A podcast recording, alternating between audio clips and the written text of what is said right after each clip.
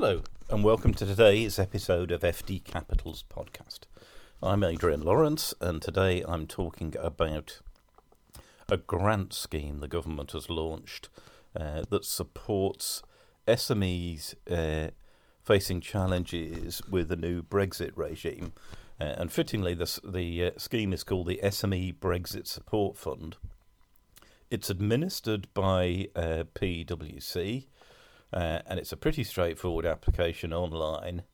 Uh, and basically, what it's aimed at is helping smaller businesses cope with the transition to uh, the new regime. So, the new uh, duty uh, and freight and paperwork. Um, and areas such as setting up a company in the EU, um, to handle freight. So, for example, uh, one of my clients imports uh, products from China, uh, and when we were part of the EU, there was a four and a half percent uh, duty to be paid, irrespective of where you know which port in the EU you bought the goods into.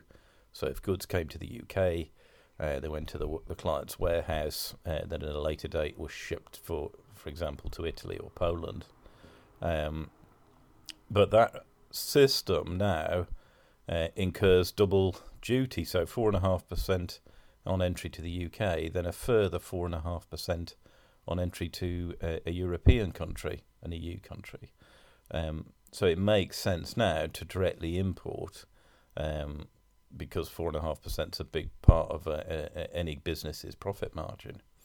Uh, the rules are around um, origin of product, um, but just bringing goods into the UK and not doing any sort of value add uh, tasks to them doesn't change their origin in any way. So, hence the reason there's a second duty rate to pay.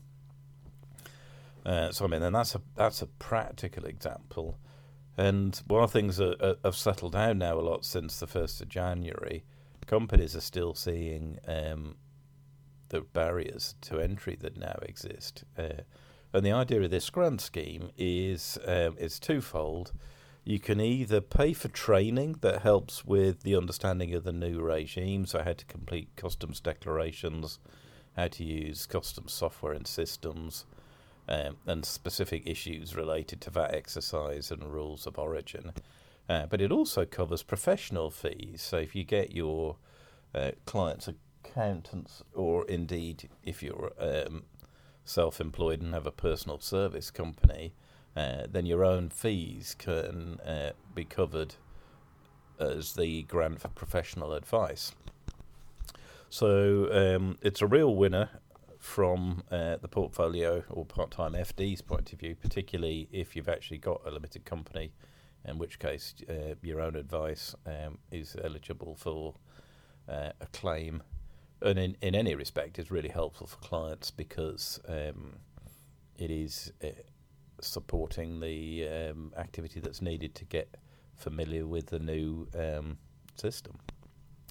Uh, the grants are limited to two thousand pounds, so it's a small grant, but nevertheless, it's a few minutes to fill the form in, um, and you know there's a good chance of success if you meet the criteria.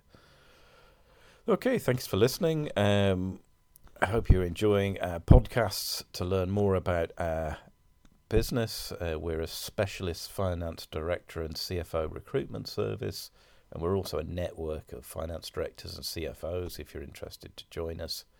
Um, we work together um, and use each other's knowledges and experience. Um, and we, we're getting increasing numbers of part time and full time FD roles through. Our website is www.fdcapital.co.uk. Thank you for listening.